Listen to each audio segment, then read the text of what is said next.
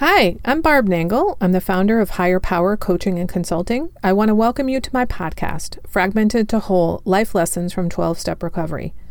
On this podcast, I share my experience, strength, and hope from recovery. I don't support or endorse any particular 12 step recovery fellowship, and I don't claim to speak for any of them either. My hope is that you will find my words helpful in some way, whether you're in recovery or not. This is episode 101 Why We Sabotage the Thing We Want, or the Things We Want, and How to Stop. One pattern that has become clear to me is that many of us often end up sabotaging the very things we want. I'm going to give you three examples of what I'm talking about and my suggestions for how to stop this pattern. But before I do that, I have two things I want to say. One, this is my fourth attempt at recording this podcast. This is very uncommon for me. And I am so grateful that I'm in recovery because I just assume that there was something that I said or didn't say in my previous attempts, or that I'm about to say that somebody really needs to hear, and God knew that. So the first file I deleted by accident.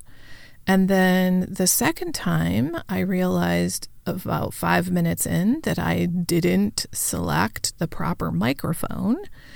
And the third time, I don't remember what happened, but here we go. Hopefully, fourth time's a charm.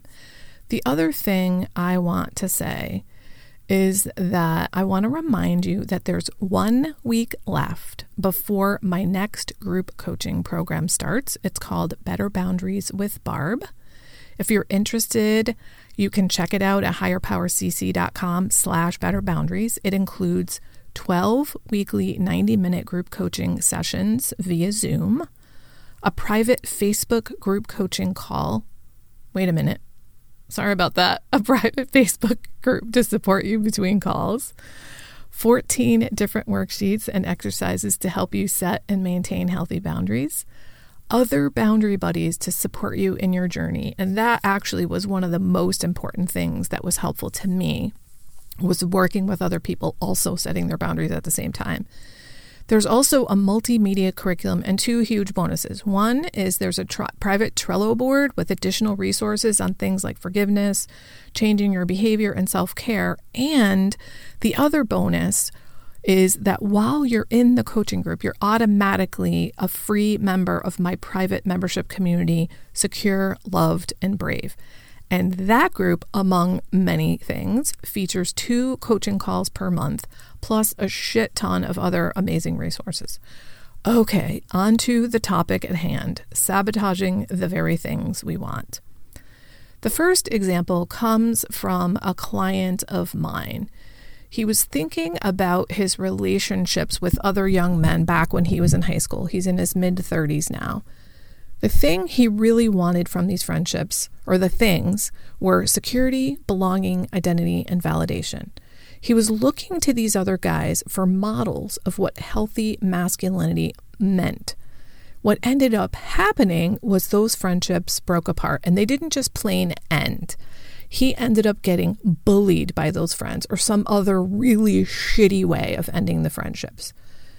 He lost his security, his sense of belonging. He was no longer identified as part of the group, and he was invalidated by those very friends. All of the things he was seeking, he didn't get. And while we were working together, he realized that he sabotaged them because he wasn't authentically there in the relationships. He had an end goal in mind from those relationships. He was seeking something and manipulating to try to get that. He wasn't in those re- friendships to give, he was there to get. Now, mind you, this was all he was capable of at the time. So, this is info, not ammo for him. It's information for him to learn and integrate about himself now. It's not ammunition to beat himself up. And learning this information, seeing this pattern has been incredibly instructive for my client. The second example comes from 12 step recovery. I first heard about this from a friend of mine in my first few months in recovery. I've now heard it repeatedly from other people, and in fact, comes from the big book. But The way my friend talked about this was in regard to the four step inventory. And the way he talked about it was this we have God given instinctual drives. In other words, we're supposed to have these drives. These include things like security and personal reputation. And when those drives get out of whack, we act out of our defects of character. Or when we act out of our defects of character, those instinctual drives become out of whack. Either way, what ends up happening is the very thing we seek, we often sabotage. That is, when we seek the fulfillment of a God given instinctual drive, we sabotage it when our defects of character get involved. For example, let's say that your reputation is something you want to enhance, and in order to enhance your reputation, you embellish about your accomplishments or maybe you outright lie to people to make them think certain things about you. Well, what happens is that your reputation gets ruined when people find out who you really are and that you've been lying. The thing that you were trying to create, the thing you were trying to enhance, your reputation, is the very thing you ruin. The third example comes from one of my recovery programs. And in that program, a very common fear that many of us have is of abandonment. What's really ironic is that we fear abandonment. We want people we're in relationships with to not abandon us. Yet, what we do frequently is abandon ourselves. By abandoning ourselves, we build abandonment right into every relationship because we're not really there in the relationship the real us is not in the relationship. So we end up attracting and being attracted to people who abandon us. So the very thing we want to not be abandoned is not what we get. So, how do we get over these patterns? As with everything we want to change, it starts with awareness that this is even happening. I've said many times on the podcast, my greatest gift of recovery is understanding my part in things. And the reason that's the greatest gift is so I can fucking stop doing them. I had no idea what I was doing to create and recreate dysfunctional relationships and patterns and chaos before I got into recovery.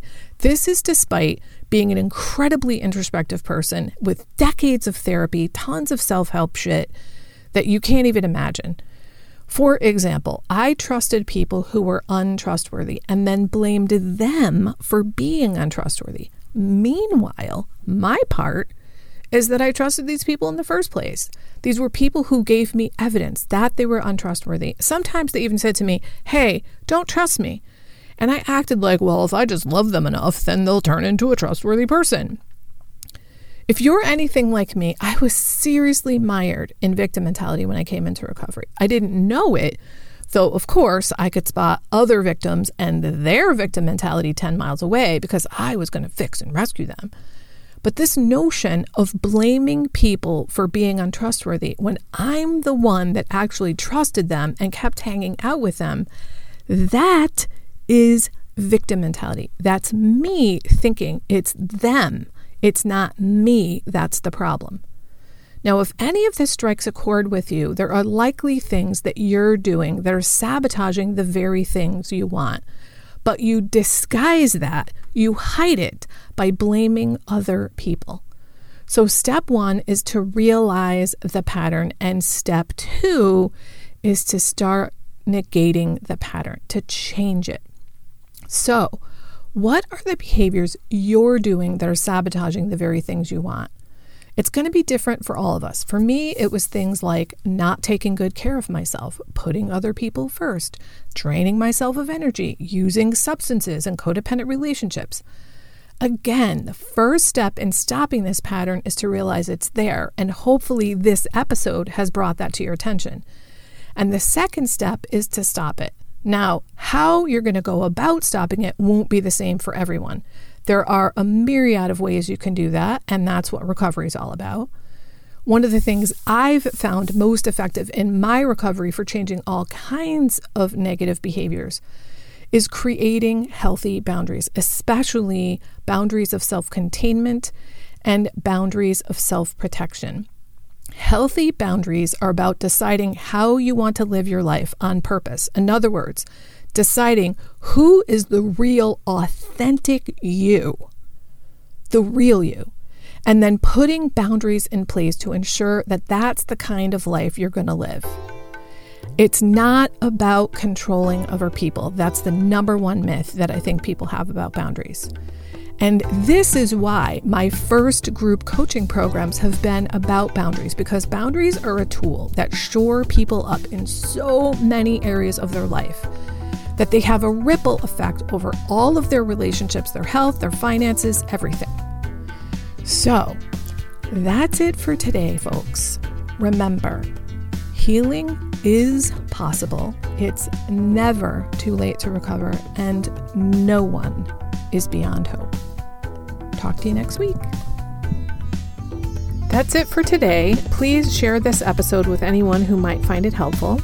If you like what you've heard here, you might be interested in private coaching with me. If that sounds like you, then head on over to barbchat.net or you can get on my calendar for a free 20 minute consultation to help you make lasting changes in your life, like I've made deep, lasting changes in my life. My ideal client is someone who is ripe for change, but I'll coach anyone who wants to be happy, joyous, and free. So if that's you, then go to barbchat.net and get on my calendar. I'd love to chat with you. Please like and subscribe to this podcast on your favorite podcast outlet. This helps other people find me. Thanks for listening.